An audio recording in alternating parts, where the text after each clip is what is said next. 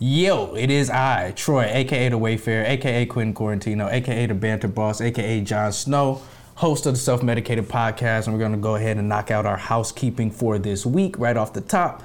Uh, make sure you go follow us on Instagram at the Self Medicated Podcast. We're at the Self Med Pod on Instagram. Um, and pretty much wherever you can listen to podcasts, go find us. Subscribe, leave a review wherever you're listening to this at Spotify, Apple Music, Twitcher, Stitcher, Twitcher. Twitcher, Stitcher, They can combine all the the things. platforms. Yeah, we're on, we're on all the platforms, so just go find us We'll get on Twitch eventually. eventually. Oh, we should stream something on Twitch. Anyway, uh, this week's organic shout out goes to the Fake Deep podcast. So I'm about to throw uh, three different ads at y'all, so pay attention. The Fake Deep podcast is hosted by at the KJ Special, straight like that. Also, Thickums underscore T and Afeni Grace, just like that. So this podcast is your weekly deep dive into social media, current events, and all that artificial shit.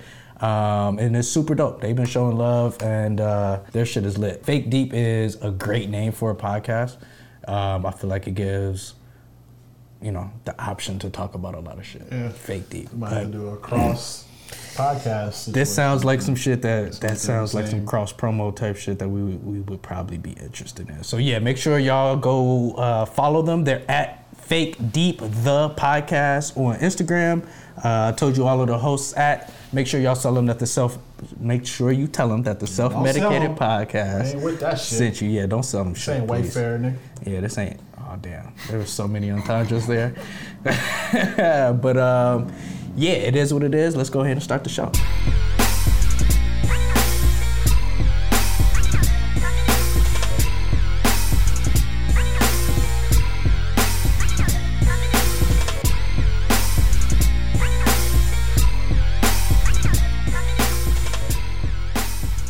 Oh man, that sounds so beautiful. Welcome, welcome, welcome to the Self Medicated Podcast for August 3rd. Yeah, Sound- August 3rd. about right. That's about right. Uh, as always, I am your host, Troy Aleem, aka The Wayfarer, aka Young Quentin Quarantino, aka The Banter Boss, aka Young Jon Snow, because I know nothing. No, I lie. Young Jon Snow, because I know nothing. Mr. Super Fragilistic missed me with that bullshit. Here, as always, with my co host, Captain of the Igloo, Young Popular and Friendly, aka The Box Hunter, aka One Pop Poppy. And uh, yeah, you know what it is. It's a self-medicated podcast, man. How uh, how are you doing? How was your week? It was uh, it was an interesting week. I came across my first um, person that was an outright um, Corona conspiracist. Ooh, tell me more. So I was giving this guy a ride. Pause. Yo. Pause. I was driving Lyft and I had a passenger There we go. that I picked up and um, he wanted to go to 7-Eleven. Okay. So, um, you know, on the way, it was like a five minute drive. So he was going to 7 Eleven and going back home. So, because I had my mask on and shit, and I, and I have a sanitizer and stuff in the background, and a can of Clor- Clorox, a can of, uh, Can of. Lysol. Where you get that from? Sam's Club or some shit. so, uh, you know, he was like, You believe in all this shit? And I didn't know where he was going when he asked me that. I was like, I don't know, man. It's a lot of information you're hearing about everything. I'm not quite sure what to think. I was like, I was like, it's like every day you hear something different. I'm still trying to put together what's happening exactly. He was like, well, he was like, I don't believe none of this. And this nigga leaned forward. I'm like, okay. You don't gotta be Right, I'm like- I'm like- not believe it. Yeah. So he was like, uh, yeah, I had it. He was like, I had corona. I only had it for three days. It was like having the flu. I don't understand why they're making such a big deal out of it. Uh, yeah, people just people with underlying conditions are the only people having problems with it. I I didn't have any issues. You know, the doctor was like, you know, just power through it and you'll be all good. I was like, oh, okay. And I was like, well, you know, yeah, I know a few people that have gotten it. I was like, I worked with three people, they got it. They seem to be doing fine. But I was like, I do have a friend, both his parents got it, and his father passed away. His mother was fine. I don't know if his father had any underlying conditions, but I know uh, uh, he died from it. And he was like, hmm, like, well, I have a doctor friend Niggas love saying that. and he was like, and he told me that, you know, it's not as bad and wearing masks doesn't do anything. He was like, wearing a mask is like having uh, using chicken wire to stop uh, dust. I was like, oh, that's an interesting analogy. I was like, all right. Is that what it's like? Yeah. Then he was like, uh, you, he went into the 7 Eleven. He was like, you want anything? I'm like, nah, I'm good, man. Like, Hell no. was no. like, you sure? I'm like, I'm good. He's like, I see you don't got nothing up there. You want something? I was like, nah, I appreciate it, which I do because people rarely offer you shit.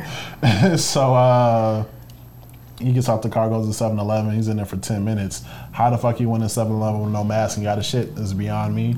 I'm assuming there's some kind of white privilege there. yeah. so uh, he gets back in the car. I start. I drive out the parking lot and make a left and head back to his place. Then he was like, uh, "You ever been to Chinatown?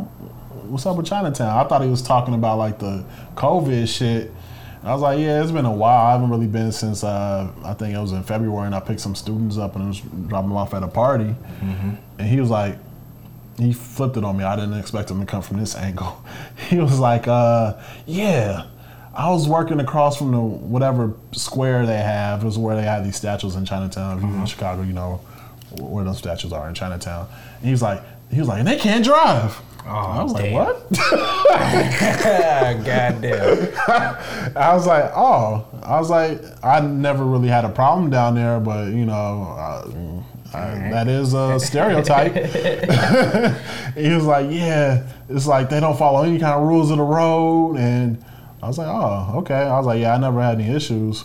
He's like, "Yeah, I remember one time on the news about ten years ago, it was this Korean woman that tried to take the driving test, and she couldn't pass it." He was like, "I think she took it like nine hundred or something times," God damn. and like, I had to look that shit up, and it was nine hundred sixty times. And, oh, it was he It's was a bullshit. No, it was a real story. Nine hundred and sixty times. Yeah, she was basically taking it a few times a week for years. he was like, "See, they just give licenses to anybody."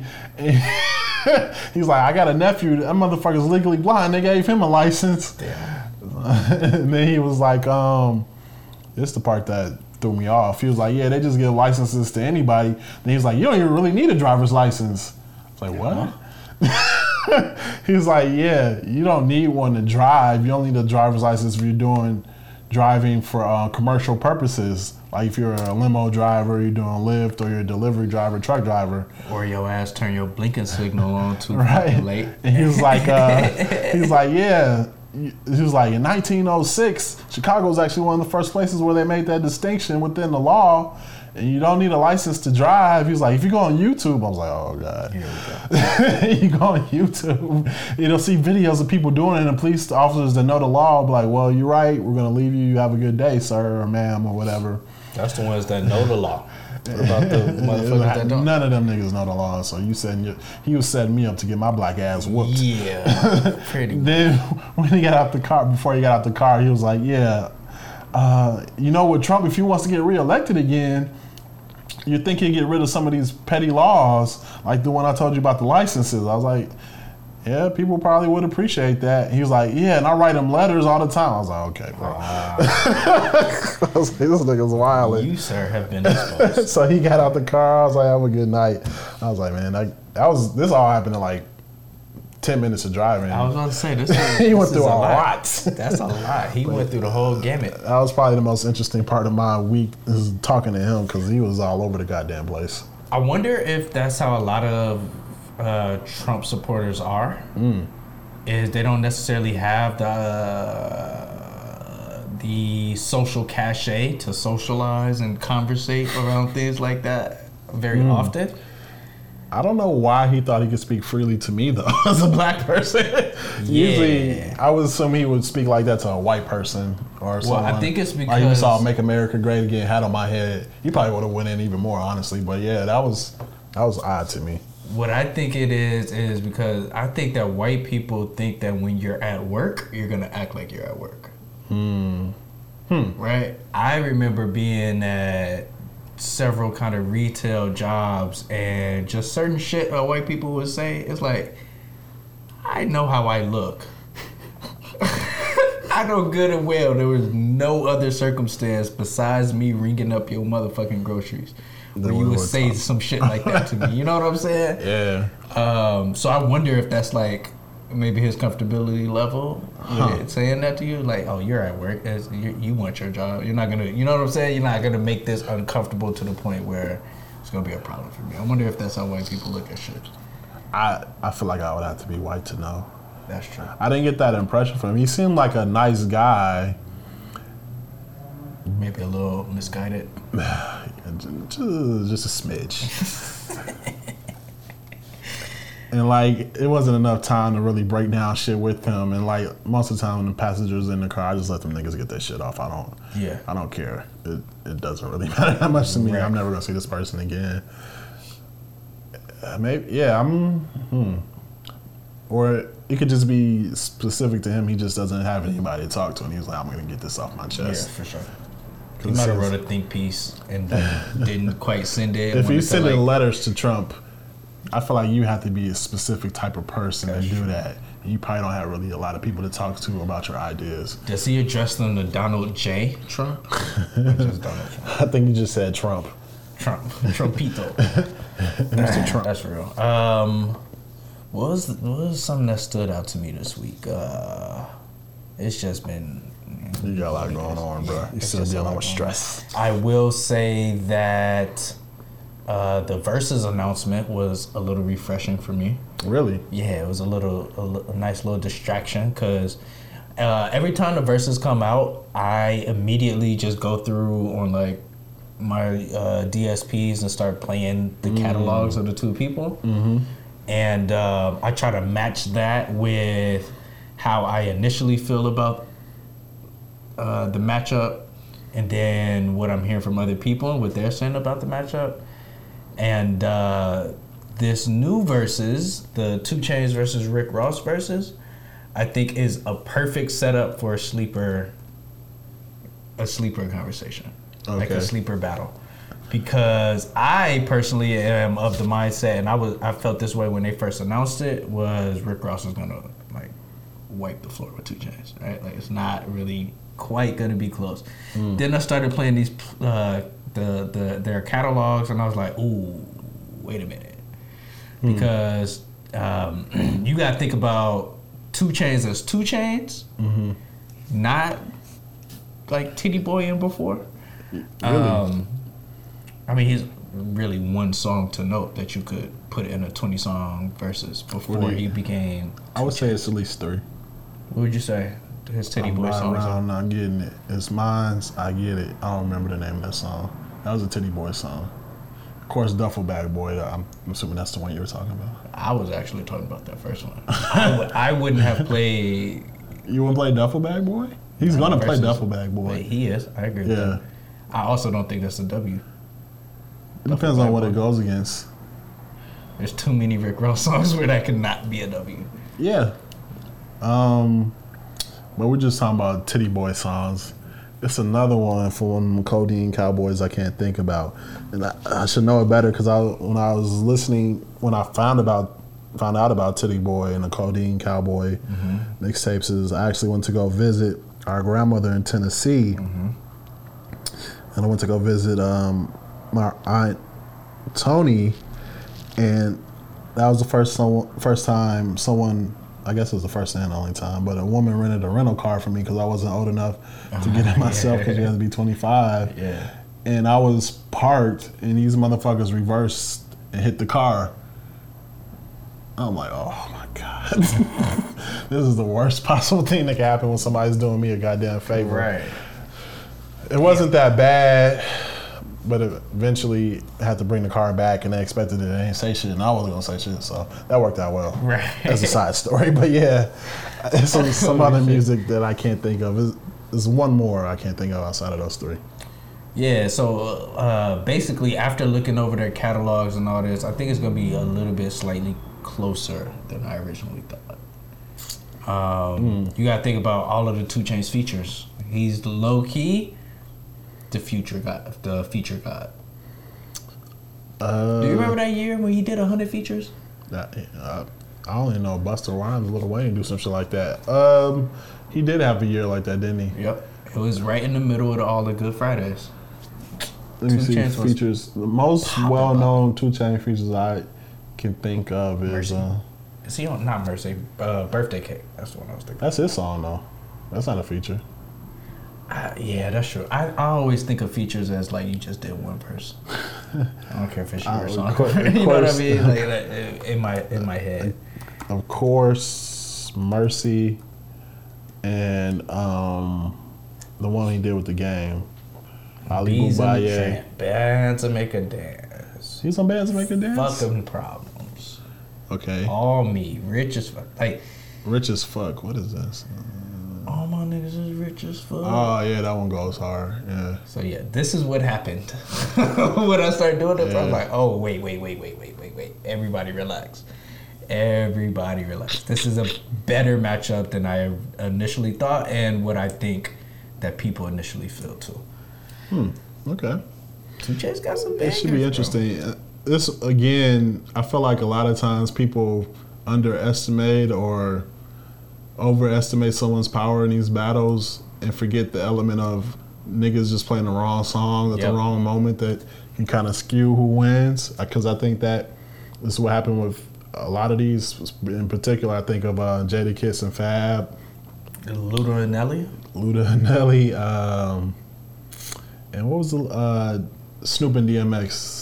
Snoop had a couple missteps. Yep, he did. So yeah, I think this one could be interesting because that on its surface level it seems like it's very lopsided. But I'm I'm down for it. I, I heard earlier somebody was uh, I think it was the JBP. I don't know if there was their idea, but Meek versus 2 Chainz might be a more even battle. That one, I feel like Meek might be the underdog in that one actually. I was about to say Meek don't have the. I don't. Uh, Meek would be the underdog in that Yeah. one for sure. And I think with this one in particular, I've noticed they're starting to give the Verzuz themes. 'Cause Like last time you had to battle the dogs with Snoop and uh, DMX, and this one seems to be about Rich luxury rap. Yeah. So maybe that's more what they're going for than actual like on paper. How do these artists line Right. up? So I'll be curious to see how this one goes, and maybe the ones going forward, what other themes they might try to incorporate. Besides the um, who was it? Hit Boy and Boi-1da. Mm-hmm. Everybody else has been pretty much OGs in hip hop. All the other Verzuz True. Yeah. celebrating longevity, which I think is dope as fuck. Yeah, it seems like you gotta have like a. Hmm, they might even have a ten year minimum. Yep. Actually, Hit Boy and uh, Boy Yep. Wonder. I If you think go it back to sounds the like early a Drake stuff. Yeah, it sounds like a ten year minimum for folks that they're incorporating in these, and I fuck with that. makes heavy. sense. If you can get two hits a year, you at least got your twenty. Exactly. Yeah, so, yeah, that makes exactly. sense. Yep. It's a decent little formula. Um, so do you have a prediction for this Verzuz? Ah man, I really appreciate both of these artists for different reasons. Yeah. Like I really enjoy how Rick Ross curates the sound Mm-hmm. and his beat selection and his uh, lyrics. Whereas with 2 Chainz, I appreciate him for his beat selection, but also I just think his raps are funny intentionally and unintentionally, which I, True. I always appreciate about him, and I think he's really good at picking collaborators. So I'm I can't man, it's it's 50-50 with me. But if I had to like gun at my head, pick an artist, I guess I'm going with Ross. Maybe because I like him a little bit more. But uh ooh, yeah. I'm just thinking of the Ross features. He got a couple Jay Z songs he could play. yeah, so this should be a good one. I think I'm going um what 13-7? So who's in the 13? Ross. Okay, you made it sound like you thought 2 Chainz had something for him. That is seven songs. I think he got he got from uh, my original was like 17-3. Mm. before Goddamn. like just my re- initial reaction to Okay. listening to them but then i went through and like looked at the discography and shit i'm like oh wait Chainz probably got four or five bangers on there that i didn't account for True. and that still ends up at like 13-7. Okay. Okay. Um, but it should be interesting, man. This is gonna be one of those ones where it's gonna be entertaining regardless. Like, I'm not gonna be tripping too much about who quote unquote wins or not. I'm gonna enjoy listening to both these gentlemen's music. I think they're also gonna be entertaining as fuck. They're Yeah. both two, like, low key, funny ass gangster niggas, right? Um, I'm a little concerned that 2 Chainz is gonna be too high to be like Performing. yeah, to per- like that's the perfect I word. Perform. Um, I know Ross is gonna be ready. I know. I know he gonna have some entertaining shit. What I'm interested in is hearing some of the uh, behind the scenes stories from these two. That's gonna Mm. Be some interesting They shit. work with some great artists. so, Yes. yeah. Yes. I wonder if they're gonna have some, um, you know, drug deal stories. I'm sure they've sold some weight to each other before. I wonder if there's gonna be some, some, some, some uh, allusion to those days. Um, but definitely in the just music industry. Period. 2 Chainz haven't been involved with so many different kind of iconic labels. Rick Ross being the record executive, uh, the president of Def Jam himself at one point. I think he was Yeah. if he's not still, I don't even I know don't even know if there's still a Def Jam South. I don't know who the artists are. president or anything. But like just to have just for them to have been on that uh, that side of the music game, I Mm. think is gonna pull out some interesting um, some interesting stories as well. I wonder where they're gonna perform because if they perform at uh, They they they just they should just go to a uh, like a wing stop. oh, the that shit in the promotion on this is gonna be on a whole nother level. Usually it's some rock and uh, D'USSÉ. This one's gonna be Ciroc, And they D'USSÉ, motherfucking Gas from 2 Chainz. What's Rick Ross's shit? Uh, he got he got some shit, don't he? He. Bel Air Luke. Yes, that's what it is, Belly.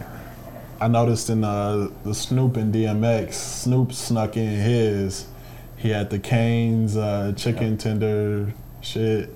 We got Then- a Cane's here. Yeah. You Where is it? It's by Loyola, isn't it? yeah. We go down. You need a ride? Hold on, You know what? I'll go for some chicken tenders.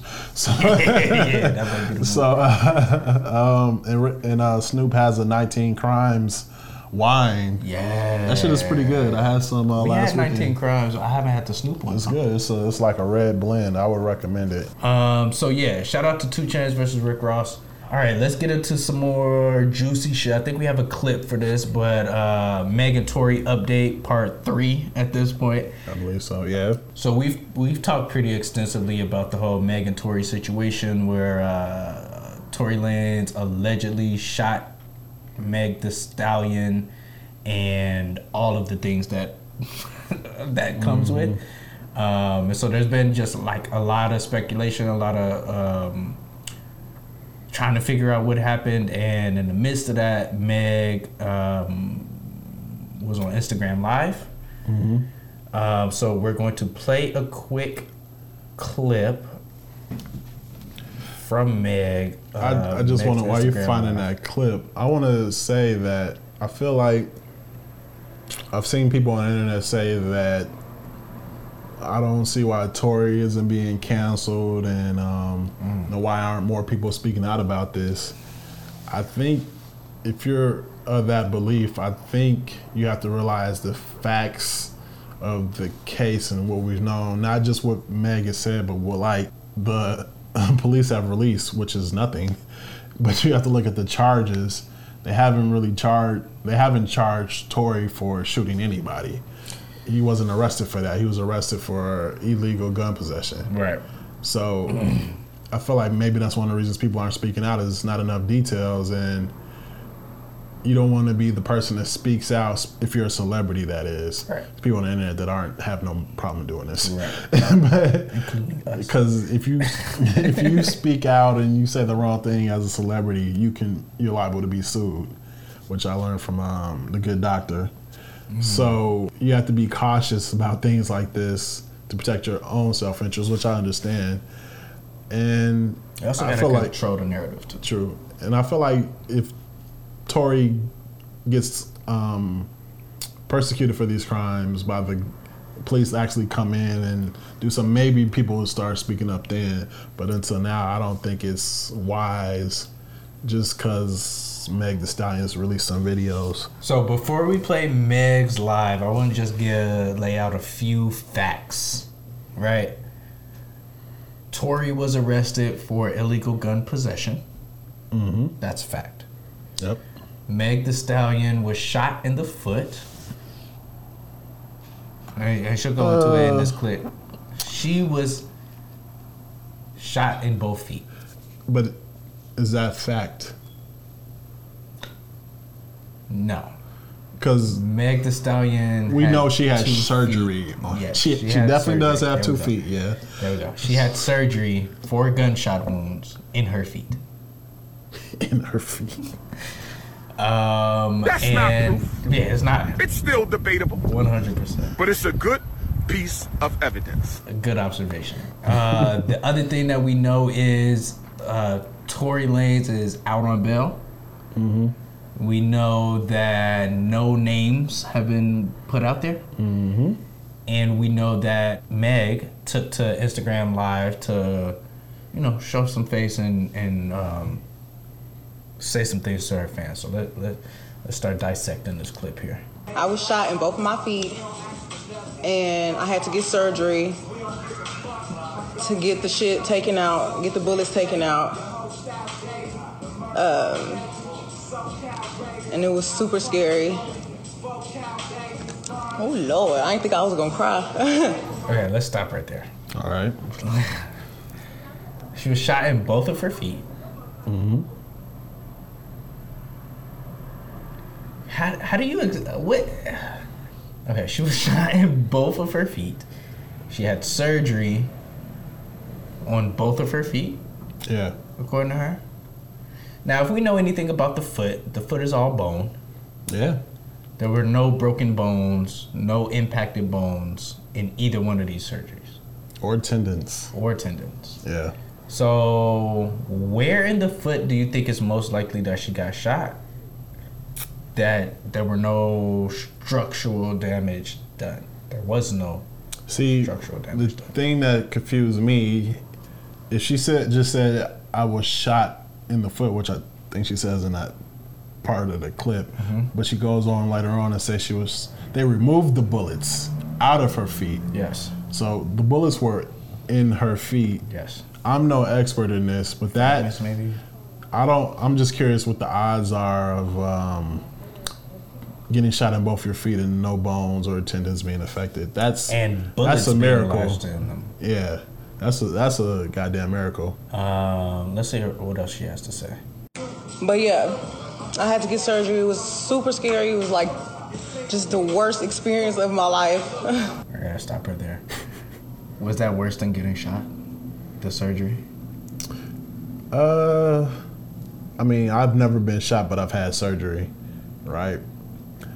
I knew I had to get the surgery. It wasn't something where like it was an emergency surgery that had to be done to me. And I know niggas don't like hospitals, so I'm assuming, especially during all this COVID shit, I'm assuming maybe that's played a role into it being scary for her. 'Cause, Alright, I'll you know, that benefit of the doubt. All right. I, I, I'll let that one slide. my life. and it's not funny. It's not funny, y'all. There's nothing to joke about. Gotta pause it there. You're right. It's not funny, but there is definitely something to joke, joke about. How do those two things coexist? Because I think that it's never just objectively speaking, someone getting shot is not funny, right? The But I act of think violence that- itself is not funny. Hmm? The act of violence Right. itself is not funny. I think that when you add in all of the other context around it, hmm. or at least the context of what we know around it, Yeah.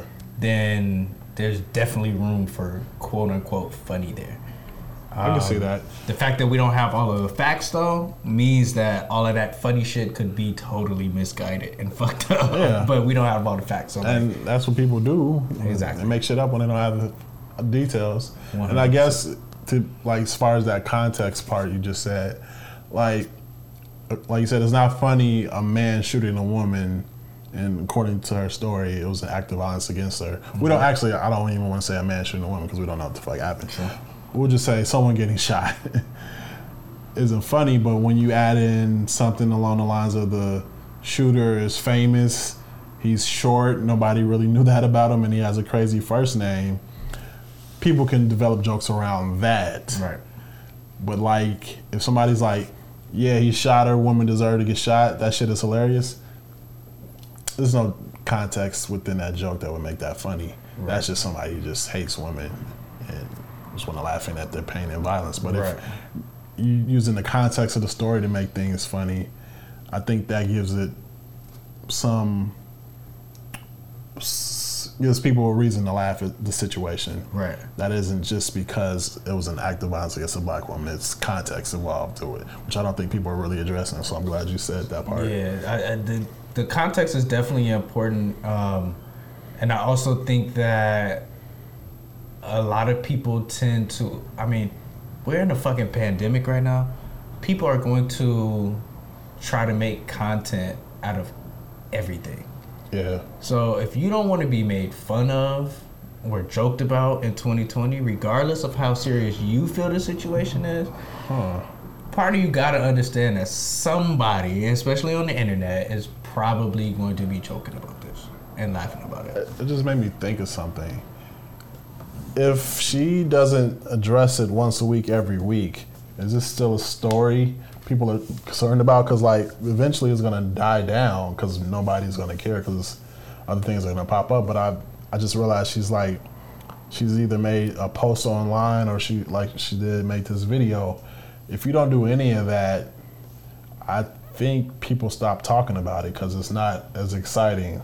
Like that's what they stop talking about as far as this. Uh, J- what's her Ghislaine Ghislaine Maxwell? Oh, Ghislaine Maxwell, yeah. Like nobody's really. talking. that shit is wild. I don't know if you've been seeing the shit that's been coming out about that. I saw something about Yeah. in- implicating the Clintons. Yeah. But like, maybe it's because these people are high power wise, not being talked about as much as it should. But like, I feel like the way the news cycle works, once you stop talking about it, nobody's gonna really care anymore until some more details come out. She's, yeah, I don't know. Because Tory hasn't said anything. Yeah, Not a fucking word. I'm pretty sure his lawyer told him not to say anything. Oh, yeah. Yeah, definitely. Even, like, e- even when his birthday passed, he didn't say shit, which I thought was also kind of funny because they try to write the petition to deport him. Yeah. like that's what gets niggas deported. But Right. right.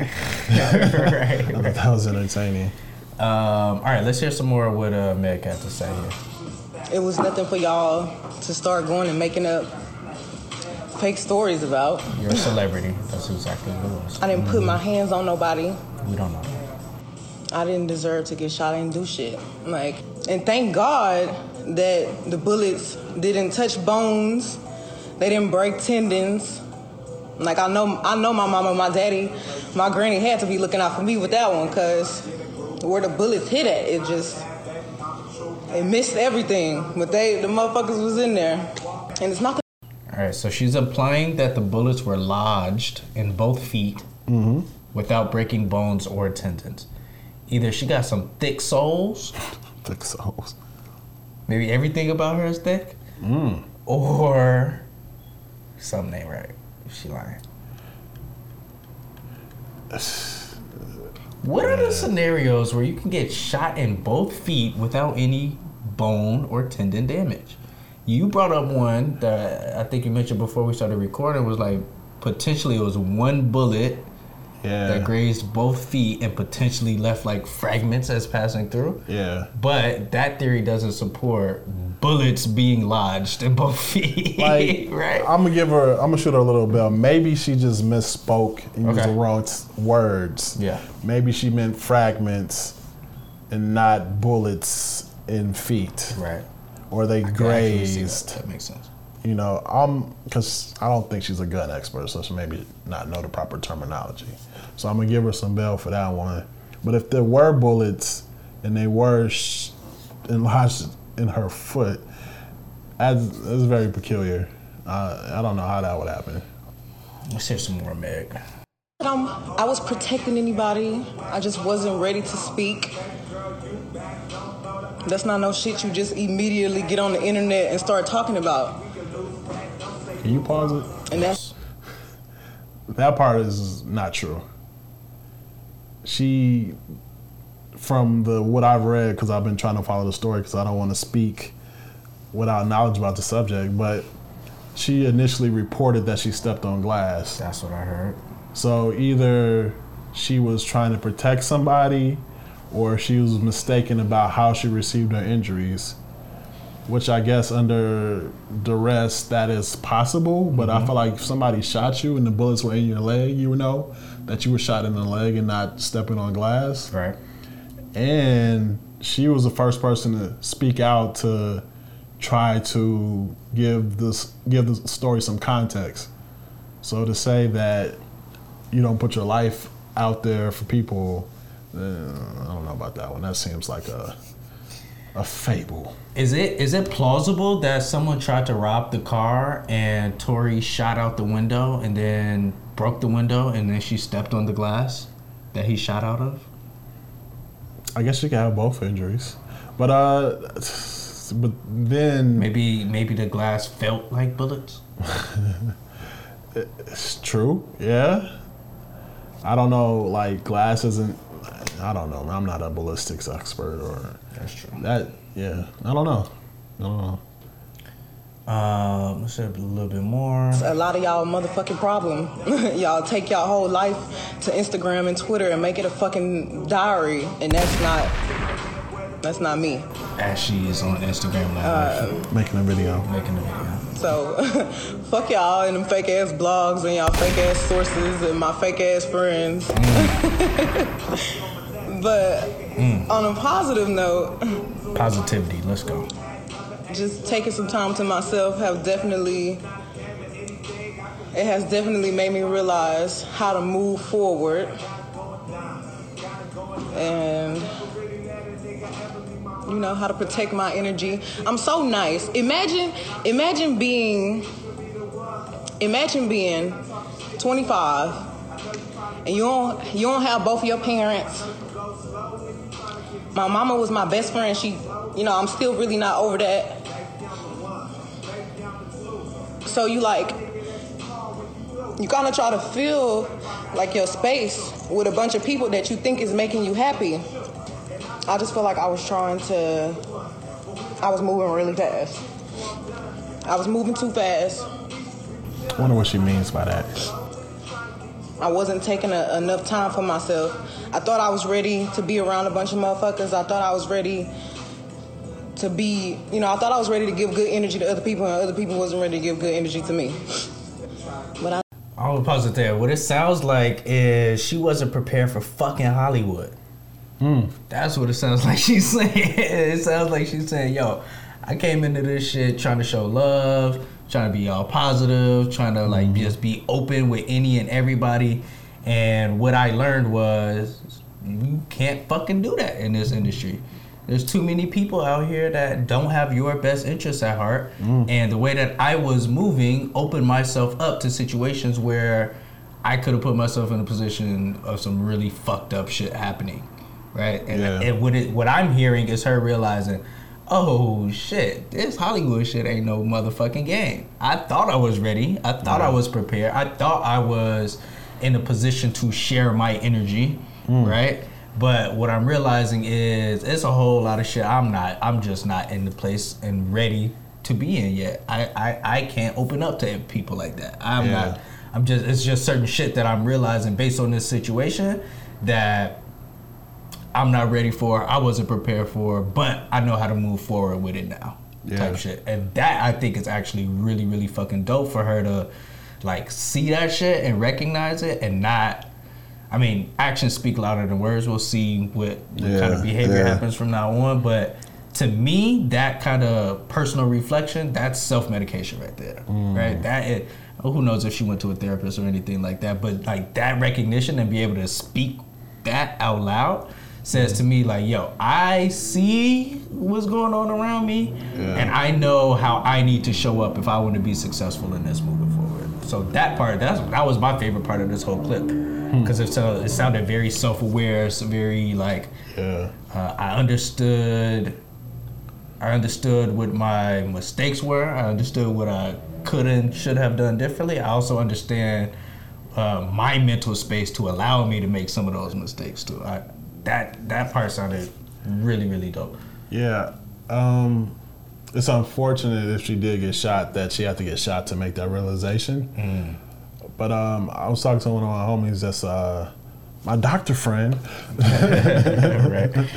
but Dr. uh, Emmanuel or something. he's he was telling me like one of his interests as far as studying psychology was looking into post traumatic stress and post traumatic um god damn what's the word post traumatic stress post traumatic growth Post traumatic growth. Mm-hmm. essentially people have different responses to stress All right. So some people have it and they're like broken down and they can't operate fully.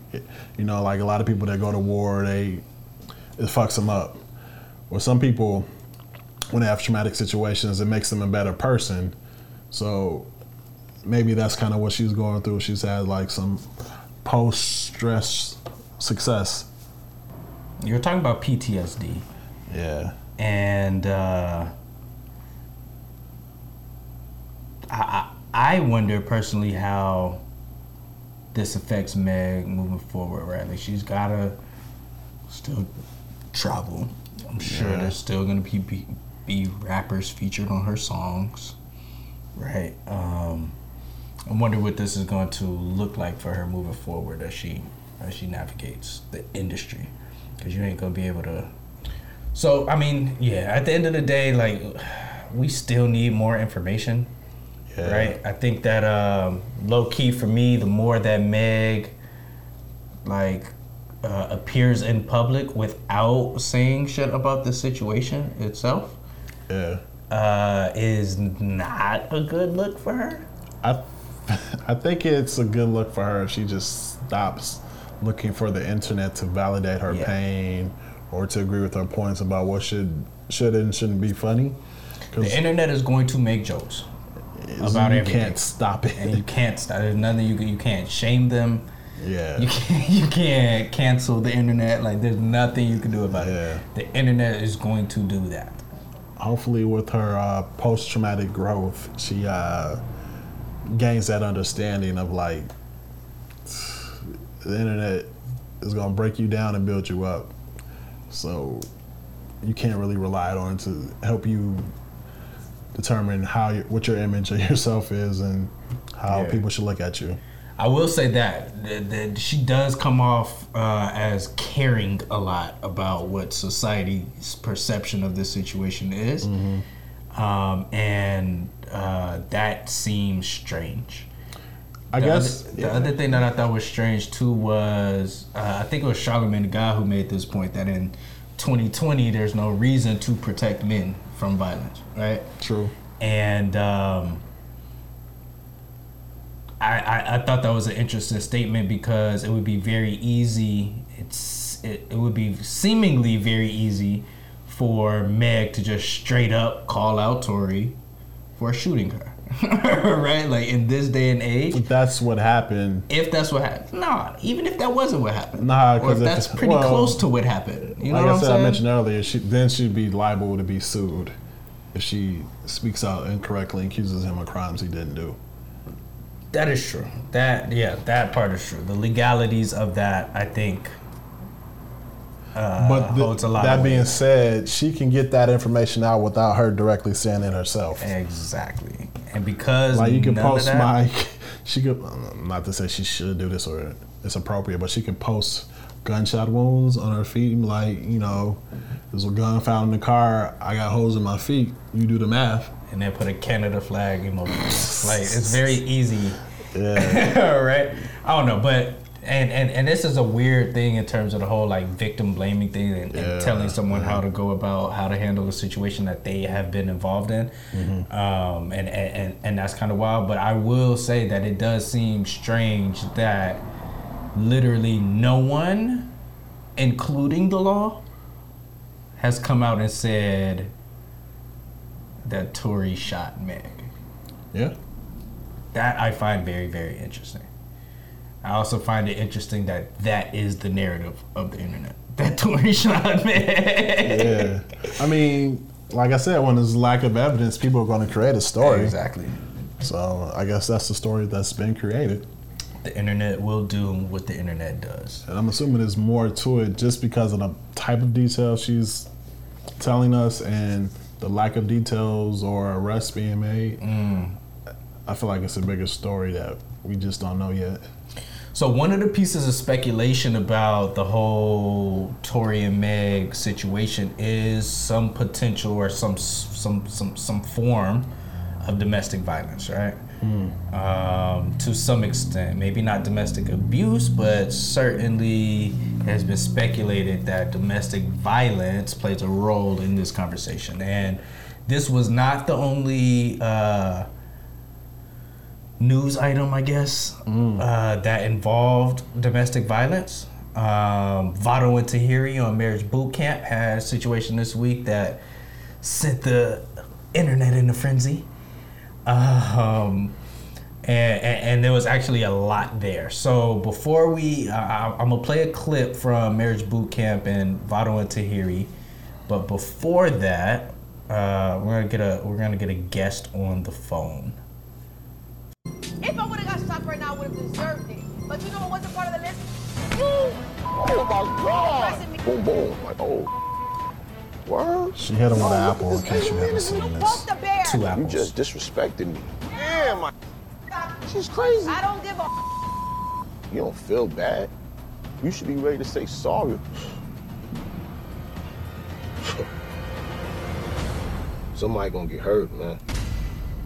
Make some applesauce. Rap about apples. I'm a thrower and I'm not gonna throw punches. And I was actually trying to be funny with it. I told him to go make applesauce. Mm-hmm. Crazy, man. All boot campers. To the Lord boot have camp mercy. All boot campers to the boot camp room.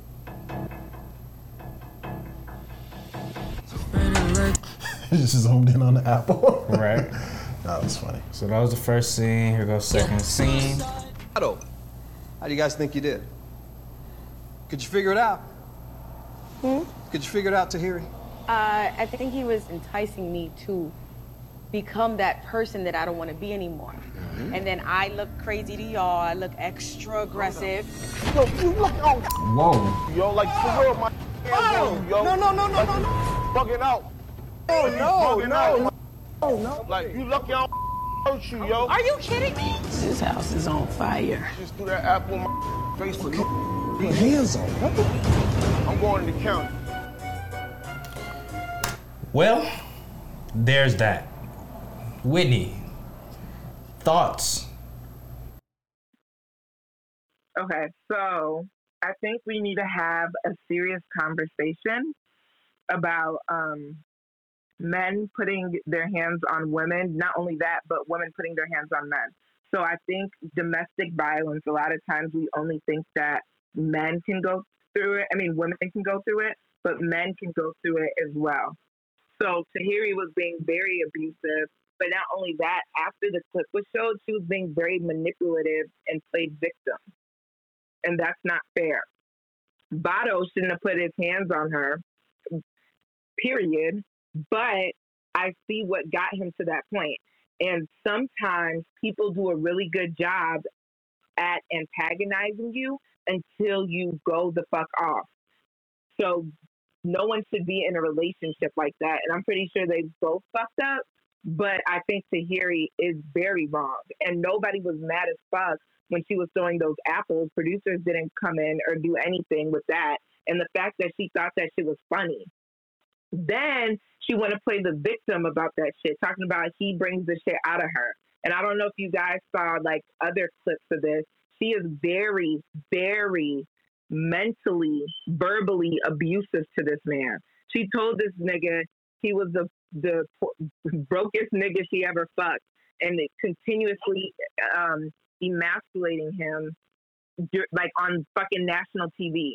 So I can see how he snapped, and she was definitely antagonizing him. Like for niggas who is in shit like that, you obviously have to remove yourself from that situation. If somebody's gonna keep agitating you like that, but I can definitely see how he fucking snapped because then the the bitch had the nerve after she did all that shit, had the nerve to say it was his fault, like victim blaming his ass and laughing about that shit. Like, man, fuck that. She bogus as fuck. And the same smoke that we give Vado, she need to get that same smoke too. We were talking um, earlier today about uh, the difference between domestic abuse and domestic violence, where domestic abuse is uh, there's likely one party on the receiving end of mistreatment in a Yeah. relationship, whereas domestic violence, uh, you know, casting a wide net here, could fit the description of both parties being physical, mentally, or emotionally violent to each other, right? And uh, thinking about how society kind of casts all of that into one light of the man perpetrating the violence.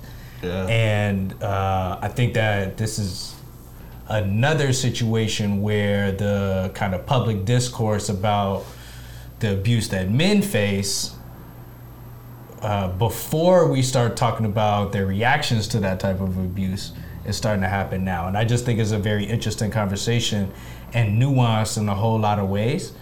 Um, what I find interesting is how, you know, the explanation that Tahiry gave for her violence and throwing the apples seemed to be a very logical and understandable lapse of judgment. Yeah. Whereas, even with the evidence of her behavior towards him, there is no room to interpret or understand or, um, you know, get Vado's lapse of judgment. Yeah. And I think that that's an interesting thing that, um, you know, should be talked more about. But, you know, what we were talking about earlier is uh, domestic violence shouldn't be a case by case scenario. Okay, Right? break that down for me. Domestic please. violence, Yeah. there should be no physical harm between two people in a relationship. I don't give a fuck who's Yeah. perpetrating that, right? So domestic violence as the Okay, topic got you saying. is the problem. Yeah. For some reason, though, what it feels like in society is that domestic violence is only a problem when it is a man perpetrating that violence against a woman. Um, and in scenarios where a woman may react to that domestic violence, it always seems to be justified no matter what recourse she chooses Okay. in that situation, right? Let me let me uh let me throw something in there Sure. see how you. I think if we were to continue the the conversation on context, right? Uh huh. I think one of the things people would argue or throw in to add some context to this subject is that mm, for the majority of the mass domestic um, violence cases that lead to like um, like death is usually portrayed by a man, right? For sure. So I think because of that, that influences how it's viewed. Whereas you don't hear a lot about you, even though uh, I heard a random story about a rapper being cut up in front of his child by his wife, but you don't really hear. Yeah, I heard about that too. You don't really- Norwegian rapper, actually. Yeah, that's why nobody cares. So you you don't really hear a lot of um, people talking about women doing those types of things because it doesn't happen as often. A lot of times because women aren't physically able to do those type of things or have that level of aggression that men do. So I think that kind of taints the conversation because that is a big part of like domestic violence is the killings and stuff that men perpetrate. I agree with you. Like at some point, like violence, I, I get it because, but at some point, there's for men can cross this certain threshold that women can barely or rarely cross, where they can harm you to the point of death, right? And it's done more often because women are often seen as property, right? Um, they're often seen as disposable, and niggas can do what they want with with that lady like at whatever point, right? Um, there's not as much value put in her life.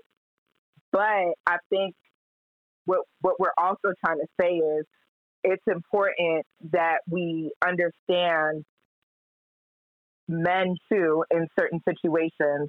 We need a also like we always talk about toxic masculinity. And I think because I work with kids and I see their minds shape as um, young adults, and I see how they begin to rationalize shit and like think shit's okay and internalize shit. The fact that men go through abuse too, and they have like society has taught them that they can't speak up about it, that they can't seek help about it. So I imagine how many men have to Google, am I in a domestic violence situation or what can I do? What resources are out there? But I definitely think women should be centered because historically women have been abused. But I don't want the narrative to be just about women because sometimes men could be abused. And when they are, they're not dragging people. Like they're not dragging Tahiry enough for me. They need to drag that bitch. And I like I just think that there can be a double standard, but I do like what you're saying is right too. Like women out here dying, especially black women and Native American women out here dying by the hands of men because they see these women as property like they've always have.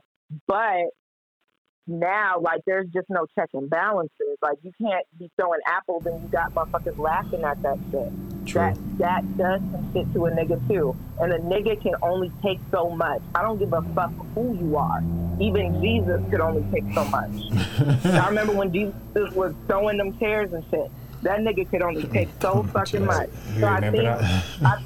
I, I remember. I, remember I was in that reading motherfucker. Jesus was like, boom, boom, boom. Y'all niggas not listening to me, worshiping false idols and shit. I ain't gonna have it. y'all that. But I just I just think we need a we need to we need to give like when somebody does something wrong, motherfuckers need to be held accountable. And they are their relationship is go. just an abusive relationship. And that means that they, they don't need to be like that. But I think a lot of people been or some people been in those type of relationships and that's just toxic as fuck. So fuck both of them. But he need to walk away. That like she rude. Like she rude as fuck.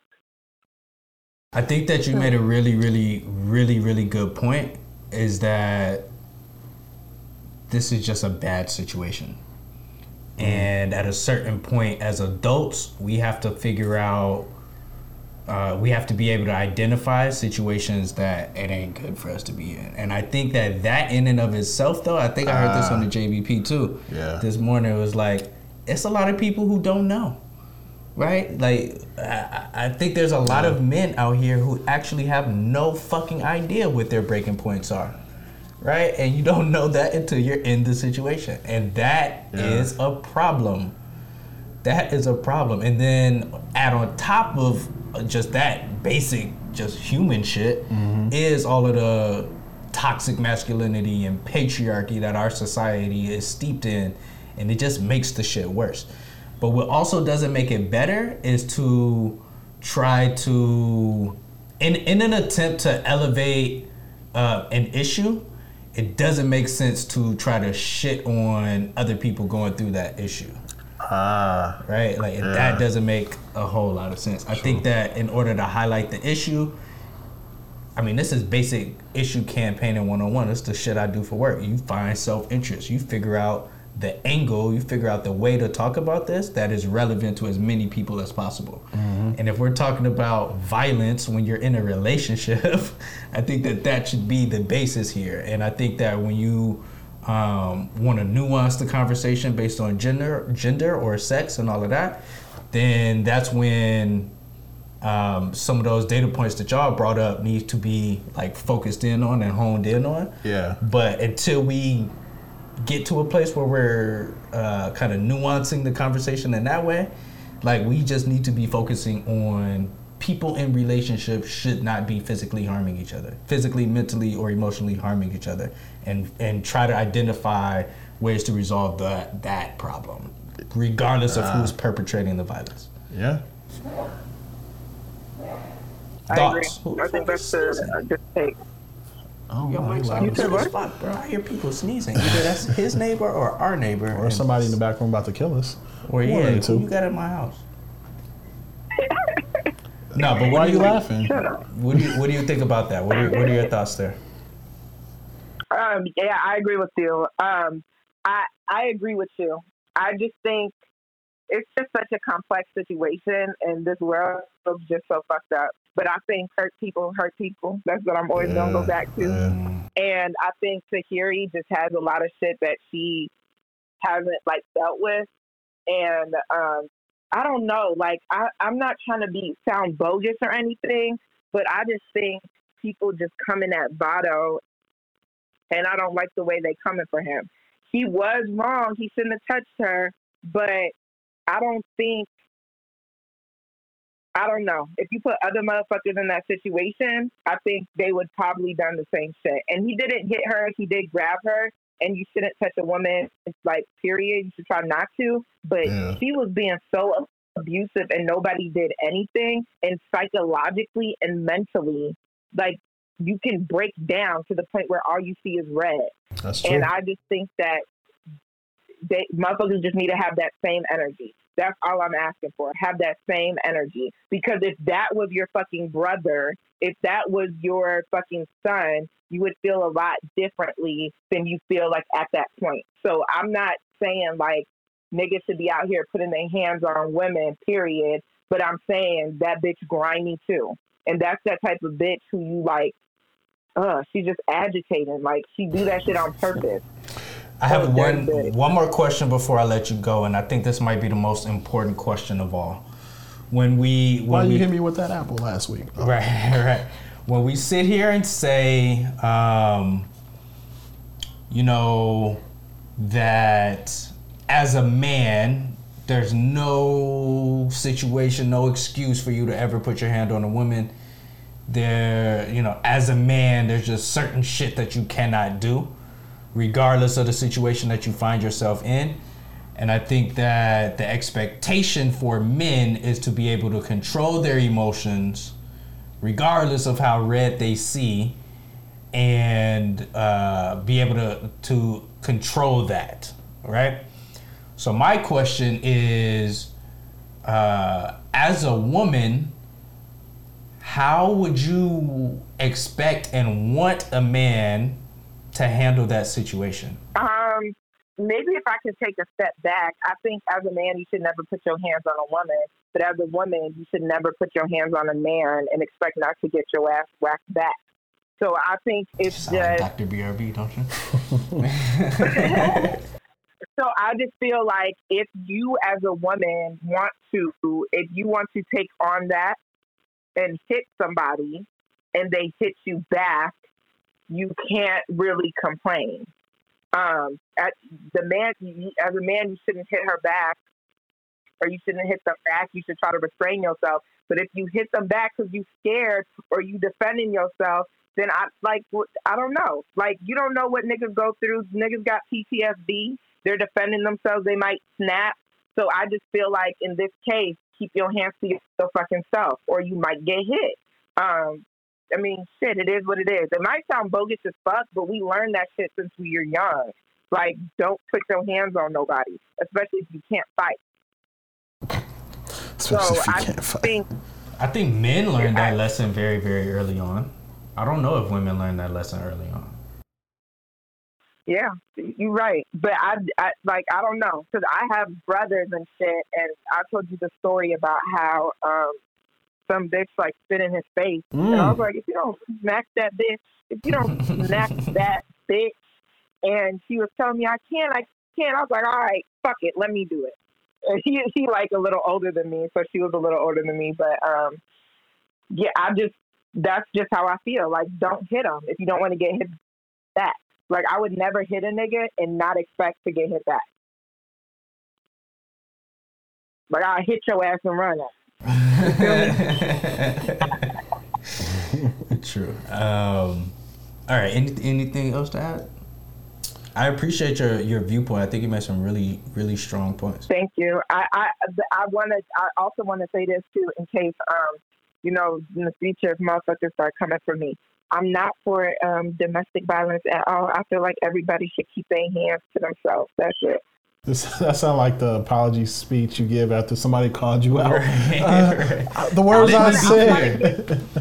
I'm trying to give it before. Fuck I see. Hey, they ain't gonna, they ain't Right. gonna use that part. right, right. Um, yeah, no, I appreciate your perspective. Um, thank you for sharing, and uh, yeah, thank you. I'll talk soon. Thanks for having me. All right, All right. bye. Peace. So that was really good, man. I think that uh, it, it, it's it's such a complicated thing because uh, as men, I just personally feel like we have some superhuman expectations on us to handle certain shit that Yeah. I don't think should be expected of any human being to be able to, to quote unquote handle or control. I also think that those that kind of wording also contributes to the very toxic masculinity that people complain about. Yeah. Because if you're going to sit up here and say that there's a, a certain gender that should be able to handle violence, aggression, verbal, and emotional abuse differently than anybody else should be mm. expected to handle that, that's fucking problematic in and of itself.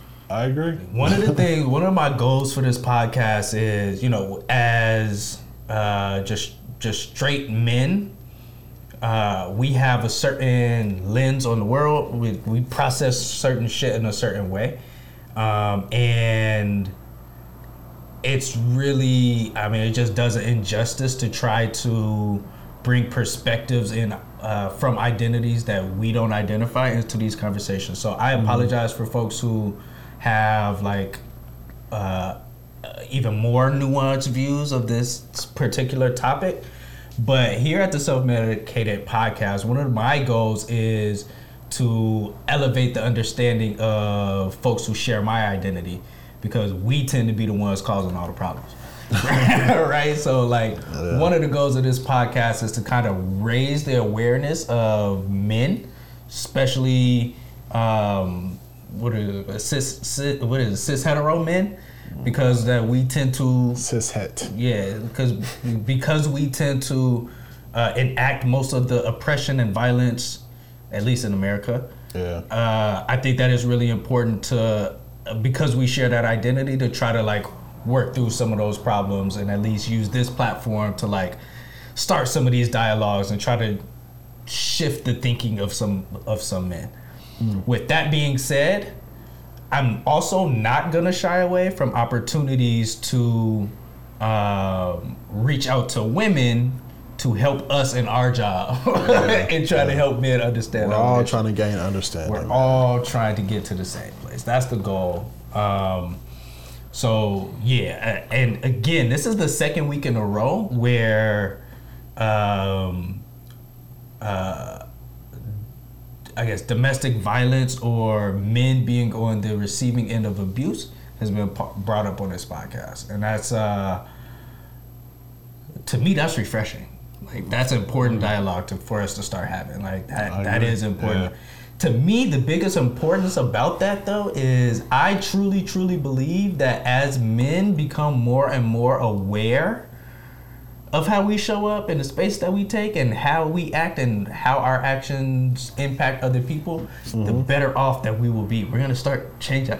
I know there was. I remember the year it was when I turned 24 or 25 when just certain shit in my head started changing how it made sense.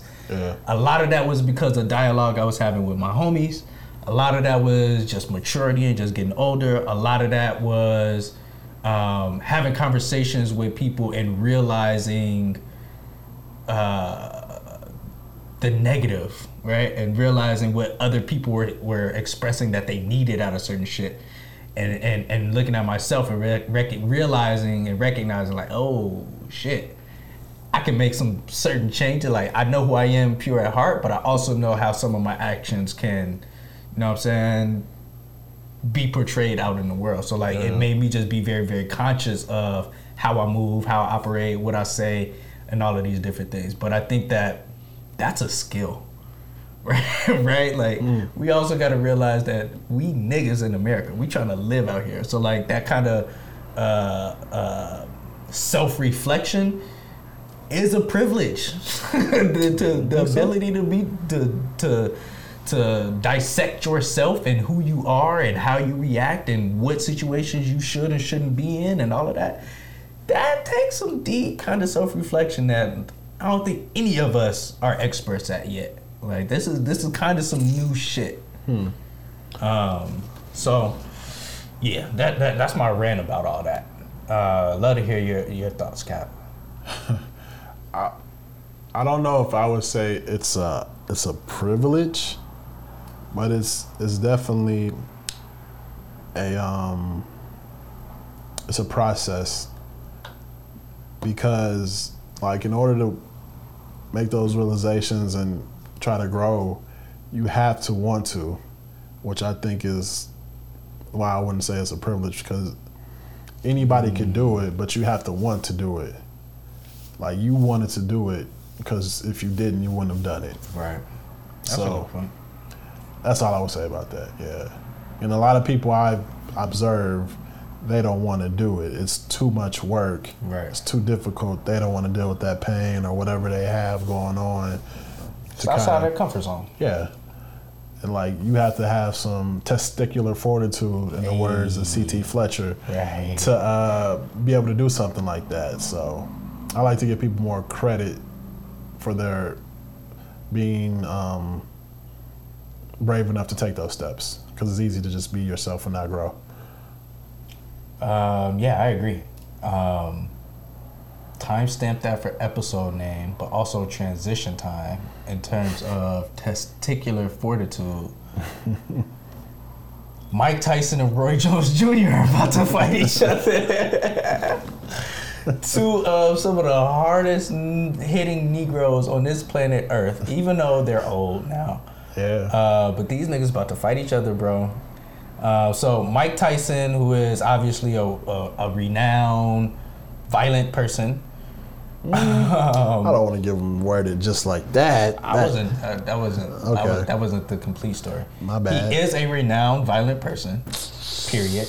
He's also a renowned uh, self-reflector. Actually, that's another good good segue. He, I think he's done a lot on his podcast, specifically, kind of reflecting on just the mental space that it took for him to Mm-hmm. annihilate people in the boxing ring in the fashion that he did and the growth he's had since. and the growth that he's had since. Exactly. This is somebody that we're talking about who had, I think it's safe to say, severe mental trauma that uh, manifested itself in all kinds of harm in terms of harming Yeah. women and just Well- violence and blowing money and drugs and biting ears and like there's a lot here right? There's a lot here.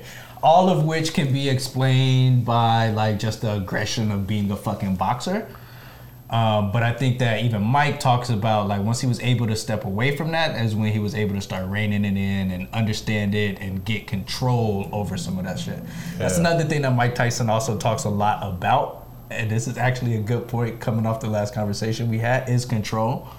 So like he's in the space now, and especially now that he's getting back in the bike, he has, he has an actual fight. He's in a space now where he can low key opt in and out, right? Like he can he can David Banner this shit.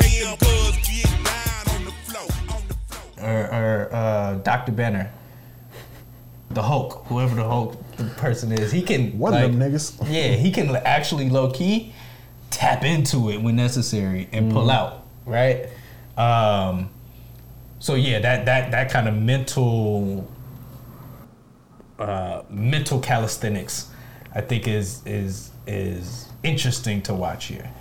Um, so like that that to me is one compelling thing about this is like just the mentals of just being old old old folks fighting. Uh, but then I think it's also just like the mental calisthenics again that it takes to get into that mode to want to literally be down for one of two options. To really really hurt somebody really bad mm-hmm. or to get hurt really, really bad, right?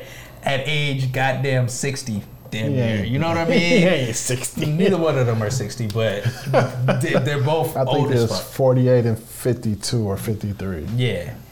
Um, so for me, just overall speaking, I think this is just super dope to just watch um, these OGs do this and, and, and just dive back into that mental competitive space. Um, I also have a lot of concerns, bro. I don't like seeing old people fight. I don't like seeing folks putting their mental capacity at risk. I don't. I just don't like that. These are also two motherfuckers that you ain't gonna be able to tell them shit. So It's a lot there. I guess for me, this is one of those um, fights where like you're talking with your homies and you just naming hypothetical fights you know would never happen. Yeah. Like, oh, Mike Tyson versus Muhammad Ali. Mike Tyson to knock him out. Like, oh no, Ali, you know, he couldn't handle his footwork. This seems like one such one of those battles where like you never thought these two would fight, mm-hmm. specifically because their like weight classes were different. I Yeah. think when they were active at the Yeah. same time. So I'm purely off of that because it seems like a fantasy fight. I'm intrigued to see what happens. It's a little unfortunate this happened when they've gotten to the advanced ages that they have, especially after seeing like some of the videos of them fighting, where Roy Jones Jr. didn't look like Roy Jones Jr., but Mike Tyson still kind of look like Mike Tyson. So that's going to be interesting how that plays out. Just from a skill perspective, I know Roy Jones is way more skilled than Mike Tyson, but it seems like Mike Tyson hasn't really lost too many steps as far as his speed and power. which is fucking terrifying. Yeah, because it only takes one hit. exactly. And I know Roy Jones is legendary for his um his agility and his um just like boxing IQ and knowing when to tease and when not to tease and how to antagonize his opponent. But I don't think he's gonna be doing that shit where he's putting his hands behind his back and sticking his face out for Mike Tyson. That ain't happening. No, sir. but uh, I think this should be uh, an entertaining one, especially the way sports are now. I can see this being a really um, well worth the pay per view. I really buy boxing pay per views, but I might have to buy this one. This might be The on. undercard is a little bit trash, but you know we'll see what Fuck happens. Undercards are for pre-gaming. bro. Do you know what the undercard is? No. You want to hear it? Oh, yes, I do. Logan Paul and Nate Robinson. Yeah. Who the fuck wants to see that? Logan Paul has been making money boxing though. That's the That crazy part. Yeah, he's been fighting. So those people want to see it. It's I feel like it's gonna be two different audiences that want to see this fight. You got like the online yeah, it's gonna be digital All Lives media. Matter versus Black Lives Matter. Nah. that fight, no. I would say just like the young kids that are into the internet and make TikTok videos that are fans of the Paul brothers are gonna be into it because he's already had two fights that weren't like really skilled or that you know super Mhm. compelling to watch. But they got a lot of people that came to pay for the fight and pay I heard he can fight too. Like low key, he can He- actually kind of fight. he can fight for an average person, but if you're expecting like the skill level of a professional, no. No. Because I, I think his his training coach is Shannon and Cannon. Oh, word. Yeah, so he he knows some things, but you can like when you watch him fight, you can Probably tell the footwork is not there. Yeah, that he probably takes has years. like the technique yeah. and shit down for a basic level, and probably above Mhm, average and all of that. But my nigga, Like he, the average person is not boxing, he probably whoop their ass. Right. But if he gets to like a a amateur fighter, yeah Olympic uh, level, he. Uh, What do you? Uh, what's your prediction for this fight? Ha- First of all, have you seen any of the like interviews between these people? I haven't seen any interviews. I've just seen the training videos. I'll just say this before I say my prediction: Roy Jones Jr. is fucking terrified. He's. Why did he take the fight? He's scared. I think he. He. I. I'm gonna send you some of the clips of interviews that I'm Yeah. seeing.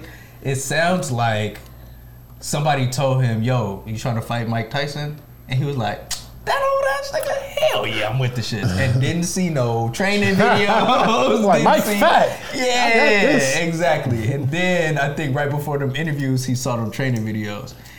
And I don't know, man. I, Roy Jones is one of my favorite athletes of all time. Actually, Uh, you know, Roy Jones in his heyday was crazy. not only crazy, but the hype and the confidence around him is some of the shit that I really, really fucked with. It was one of those things where I can come in here, do whatever the fuck I want, and still beat your ass. Type shit like that. Ultimate kind of confidence level was one of the things I really, really fucked with. That is gone. he does not have that when it comes to this Mike Tyson shit. Yeah. Uh, so I just I like now now back to athlete mode. I think this is going to be a really good fight. I think that you you mentioned it. Mike Tyson's just pure strength and speed versus Roy Jones' actual IQ and agility is going to be very very interesting. Conditioning is going to be another important thing here too. Yeah. These are these are Mike definitely looks like he's already in condition. Mike the fight is looks like happening in what September? Yeah, about a month or so, a hmm. month and a half or so. Hmm, hmm, um, so yeah, I'm, I'm very interested. Do you have a prediction, Roy, Roy or Mike? It's gonna be a draw. I just feel like because of the lack of or the loss of speed as far as movement and avoiding punches, I feel like Tyson might catch Roy Jones. Mm. And that all depends on the, Mike's mindset going into the ring. Like if he's still gonna have that killer instinct, he definitely is gonna catch Roy slipping. But if Roy still has enough in the tank to kind of dodge and kind of wear Mike down, because that's famously what he's known for, is when he started losing, it was people just going beyond five rounds and wearing him down. He can't sustain that type of power Right. in his punches the whole fight. But it's only eight rounds, it's not 12. So, uh, that being said, I'm, I'm just going with my boy Mike. Here's the thing: if it lasts longer than one round, Roy is gonna win. Mm, that's that's interesting.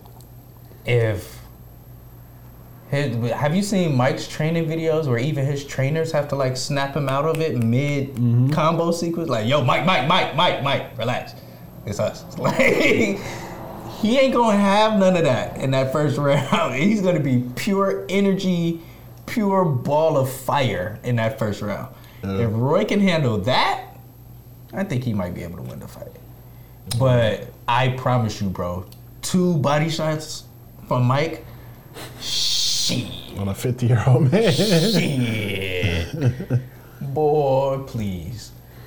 Have you seen this nigga Mike hitting shit? Mm-hmm. like, it's it's pretty it's pretty fucking scary, bro. It's gonna be entertaining, and, And the I'm not gonna memes are gonna be great. Oh, they're gonna be awesome. They're gonna be awesome because you know somebody gonna get like a mm-hmm. scrunched up face. you know what I'm saying? Somebody gonna screenshot that mm-hmm. shit. Oh no, man, that's very very interesting. Um, speaking of sports, uh, the NBA is back. Uh, I watched the uh, the Lakers Clippers game this week, uh, where the Lakers won. I'll be honest with you, the NBA looks awesome in terms of the gameplay, in terms of just the quality of basketball that I saw. Uh, I was expecting a little less quality.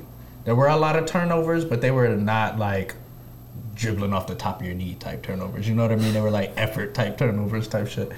Uh, I was expecting a little bit more sloppy of a game, but it was actually really, really good in terms of the quality of the game, in terms of like uh, team chemistry and all of that type shit. I was actually surprised that it, that it looked that good. Um, I didn't watch any of the games. I mean, yeah. When when do you expect that you'll start watching? Uh, I'm assuming when they get to like the playoffs, but also I don't uh, I don't know. it's not this ceiling this ceiling this season kind of just feels like a wash to me. Like It's gonna be an asterisk on whatever. happens. yeah, so like anybody bragging about winning the season, I'm like, well, this is the COVID, you know, pandemic season or blah blah blah. But I guess nobody really talks about any of the lockouts and who won those seasons. So maybe people might not look at it like that when history um, passes ten years from now. Yeah, that's true. Who won the? Uh, I know baseball had a lockout in '94.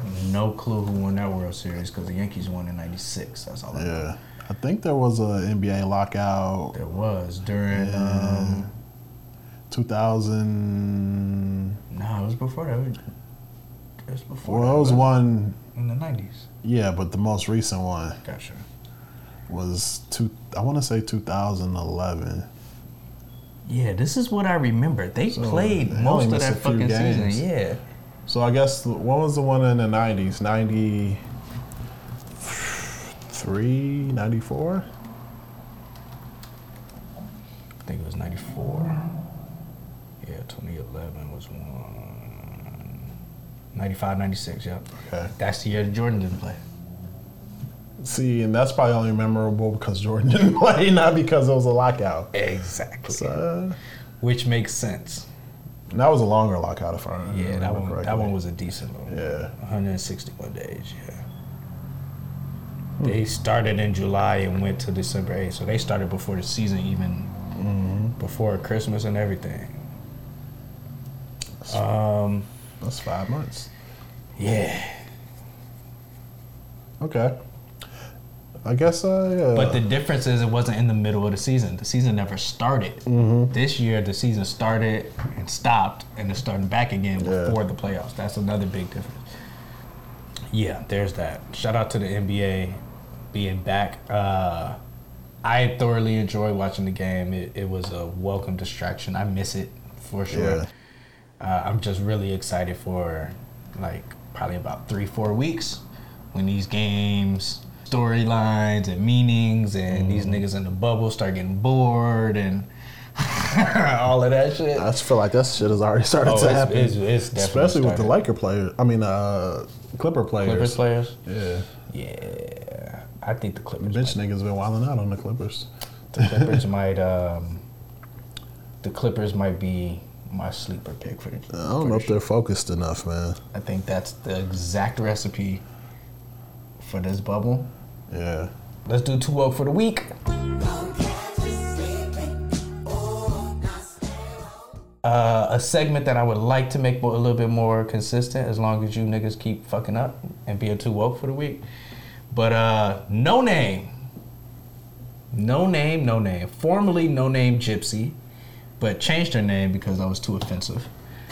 But Noname is now in the news for uh, some comments that she made about, and I don't know when people are gonna learn to stop coming at Beyonce, but she made some comments about uh, the new visual al- album that the Queen Bey dropped, um, and expressed some sentiments that I think a lot in the woke crowd expressed and dealt with the repercussions of such. So I am going to read the tweet from Noname and I'll probably read one or two replies. Can I pause you for one second? Absolutely. I would just like to point out maybe why some of the people haven't really spoken to Tory and Meg situation is. So when you start talking about shit without knowing the facts, this is about to happen to you. This is what happens. So, Noname goes uh, on, on Twitter. We love an African aesthetic draped in capitalism. Hope we remember the black folks on the continent whose daily lives are impacted by U.S. imperialism. If we can uplift the imagery, I hope we can uplift those who will never be able to access it. Black liberation is a global struggle. Uh, on the surface, I think a lot of people are like, "Oh yeah, I see what she's saying." To me, this sounded like pure fuckery. The moment that I saw it, it just sounds dumb. We're talking about so what she's commenting on is the new, I guess, visual album from Beyonce Yeah. that she dropped. That is What's? Afrocentric is not really the the name of the aesthetic here, right? Huh. I think Black is King or Black is God or some shit is the name of the Yeah. of the album. The Lion King, The Gift. Black is king. Black is King, yeah. Yeah. Um, and so, you know, this visual album has hella African art and imagery and actual personnel involved with all of this as well, right? Mm-hmm. Um, and to me, that tweet in and of itself is just pure fuckery. It's haterism, it's anti-blackness, it's so much shit wrapped up in one. And for it to come from Noname, who is like Queen Woke, Yeah. is kind of wild to me. But Go ahead. I think that's the, the prime example of being too woke. Yes. So I don't know if it falls into those things intentionally, but because she felt like there was a segment of people that weren't being upped and big like bigged up and like getting props for, she assumed one thing when the reality of that situation was completely different. So yeah, if you're gonna be woke, you gotta have your facts. Yeah, I, I- this is the epitome of too woke for the week. I feel like she was trying to uplift and defend people who didn't need uplifting or defending in this situation, Or ask for it. or ask for it, or any of that. So, like, while she was trying to make some points about, I think the things that are very relevant, I, I also just feel like they didn't apply here. Yeah. Right. Um, and the continent got her ass together real motherfucking quick. Um, so one woman goes, the problems that we have haven't been caused by Beyonce. Neither is it her responsibility to fix them. She is doing her part to help bring visibility to the beauty in us. We don't need your divisive tone telling us what we should or shouldn't appreciate. You're not our mouthpiece.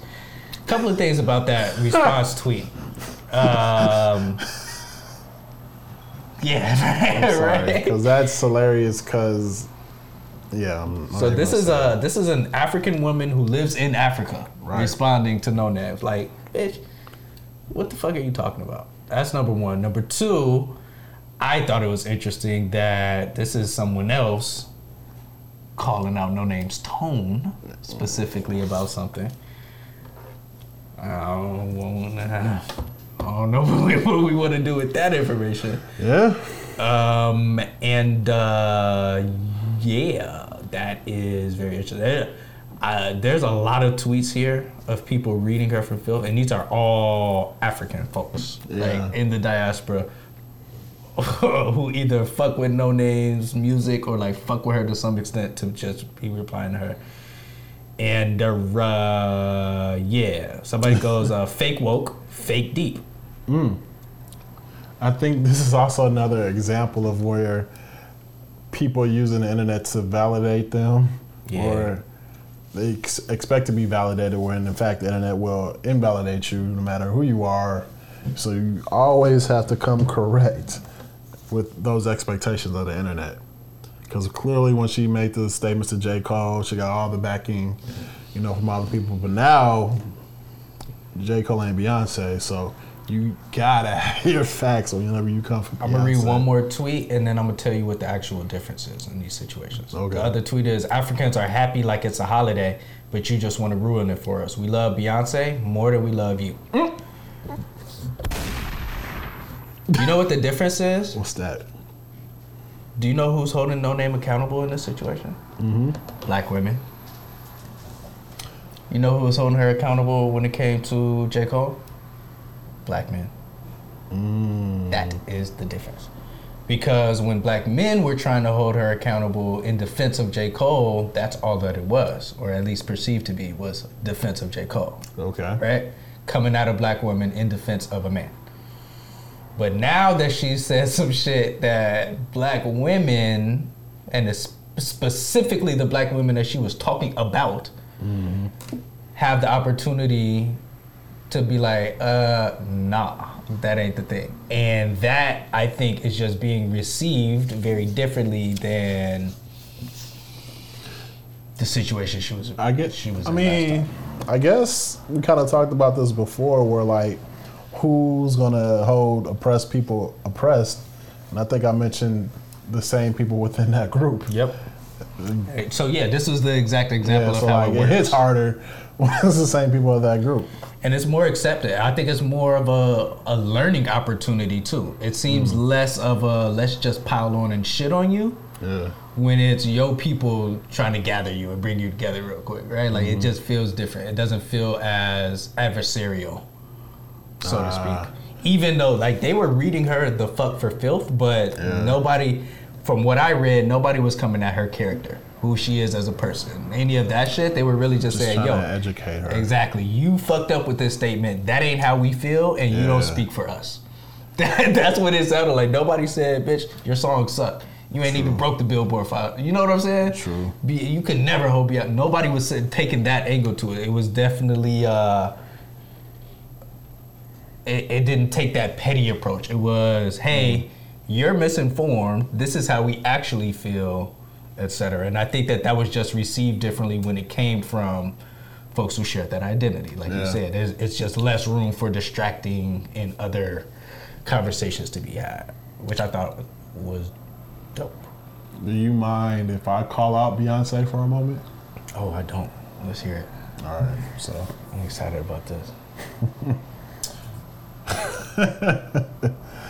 Well, we know how the beehive works, so I'm I'm expecting some kind of repercussions.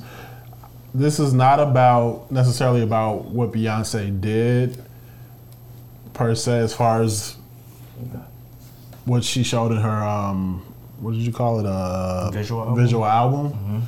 This is more about how Beyonce doesn't support black women um, so, for instance, Brandy released a new album this week. Great album, right? I don't know. I didn't hear it. Yeah. You know why you didn't hear it? Because I have a lot going on No, because week. of Beyonce. No, she buried that shit.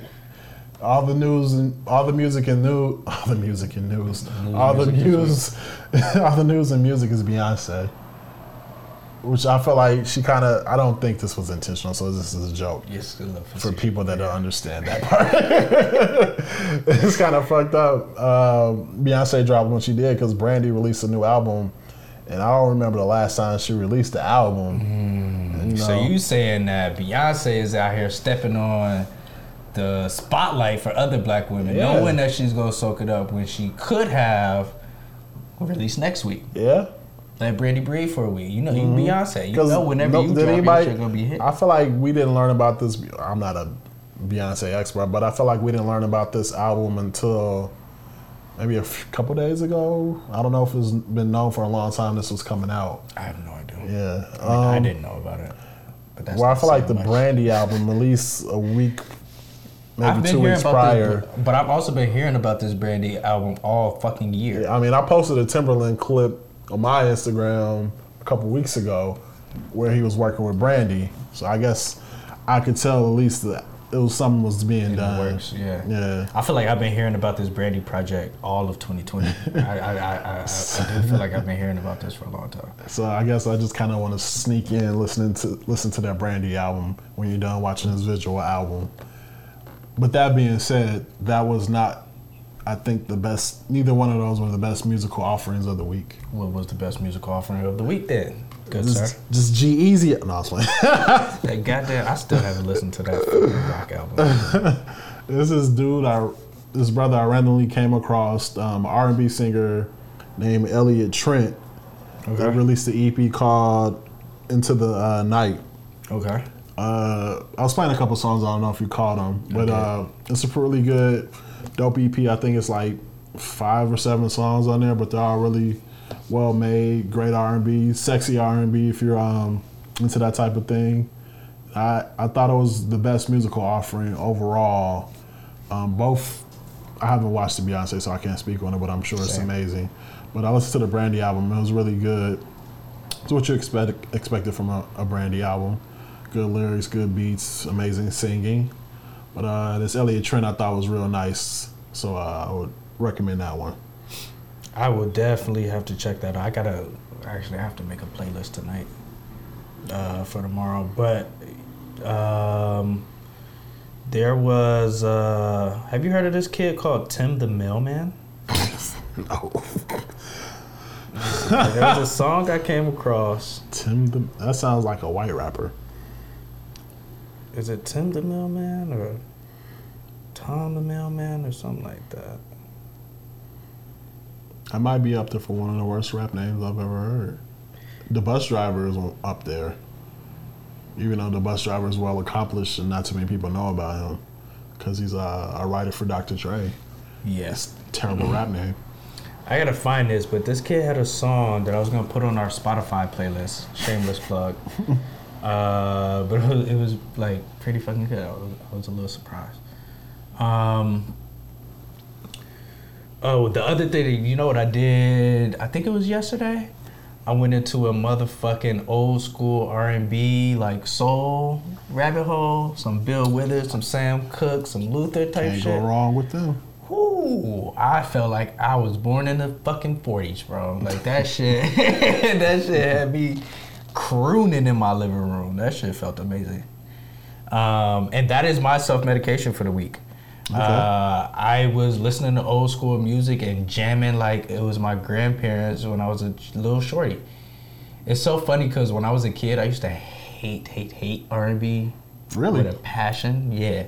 Only because I was a kid and I just have a very anti personality, and all of my family members would talk shit about rap and hip hop, and only play R and B. Yeah, I feel like certain R and B you can't really appreciate until you have certain experiences That as is a big fact, and Yeah. that is what turned me around. I remember the first time I fell in love and playing an R and B song. I was like, "Oh, this is what they've been singing about the whole time." I like it. Uh, but my self medication for the week was definitely listening to some like old, soulful, iconic voices. Yeah. Um, expressing emotion through like song. You know, again, more will be revealed, but uh, emotional expression through words is something that's just been on my mind a lot this week. Um, and to hear and be able to feel the passion um, and the the emotion behind some of them words of them old school just R&B songs, man. I listened to uh, Grandma's Hands. Grandma's Hands. Man, and it's just certain shit. Like, obviously, these songs are iconic songs, but it's just certain points and certain like times of these songs where it's like, like you catch your breath. It's like, oh shit, I, that that that hit me a certain way, right? Yeah. Um, I don't know. It was just it it was it was it really felt great. Um, what was the what was the one song? I think it was the Sam Cooke song. That like I was uh, oh, oh no, no, no, no. Yeah, that was one because I saw a video on that. Do you know what it actually was? Ah, this is funny. We may or may not need to cut this, depending on. Oh no, we don't have to cut it. Adore by Prince. What? How do you get Sam Have you ever Oh, heard man. Adore by Prince? I have, yeah. I was um mm, I was dating a woman that was older than me and she was a huge Prince fan. And I was trying to get into 80s music and she recommended some songs. Adore was one of those songs. That song has to me one of the best, uh, best songs, best. I don't even know how to say this. He harmonized two words, the best that I've ever heard two words harmonized. in that song, when he goes, "Heavenly angels," in the second verse, you know what I'm talking about? That shit, to this day, st- uh, sends chills down my spine. But that song, "Adore," is a great song. Um, it is. yeah, it was super relevant. What was your self medication for the week? Mine was old school music, soulful, soulful voices. Um, mine was a little peculiar, but um, I've been watching videos of people that I don't necessarily agree with. So these people, they would probably claim themselves to be like conservative, moderate individuals. Like a Ben Shapiro type. Yeah. Yeah. So, um, They have like controversial views in the like society sees it, but Yeah. low key they're not as yeah. controversial as you might think. Yeah.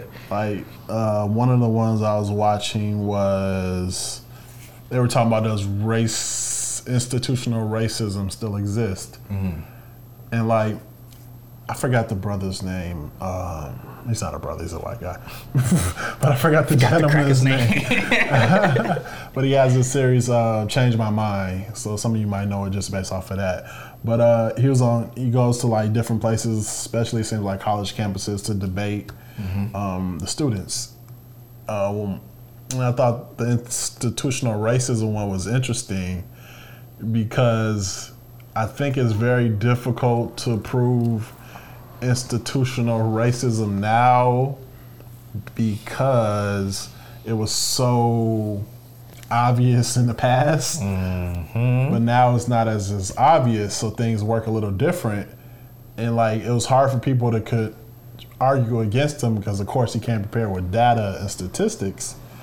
But like hearing them talk to him made me realize that people like him, you're never going to be able to win using data and statistics. Right. Because they it's things, data and statistics too. right? Not just that, but it's things that are, are encompasses an experience the individual has that if you're not of that same type of background, you would never experience. Hmm. So like to me, it made me realize when I'm talking to these type of people, I would have to try to create analogies or situations where they would realize that. Right. So like, I'm pretty sure the gentleman in the video doesn't have that same fear of police officers um, pulling him over, right? Because his interactions as a white man have probably been completely different. Whereas a black person, yes, statistically speaking, they might not be as likely to be murdered or killed or be arrested as a white person. That doesn't mean that experience of seeing the abuse or um, having it perpetrated against your grandparents and them talking to you about it or your parents talking to you about it.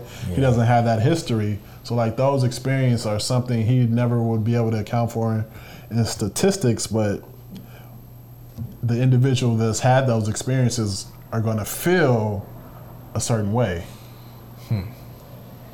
So I think that kind of, at least the moral of this story is, I feel like a lot of times people don't seek out information that goes against what they think, Yeah. and they miss out on kind of either honing their arguments better, or gaining a better understanding of where someone's coming from, or maybe they might just be dead out wrong and they didn't know because they never heard an opposing opinion. Right. And they just want to yell things into an echo chamber. So No, that's a really good point. Two two things is one on the you're right. It's almost impossible to prove institutional raci- uh, racism now. It's because the very practices and policies embedded in the function of these institutions are racist. And Yeah. so they're no longer like practices, that's just how they operate. And so it's even more institutionalized racism, if that makes Yeah. sense.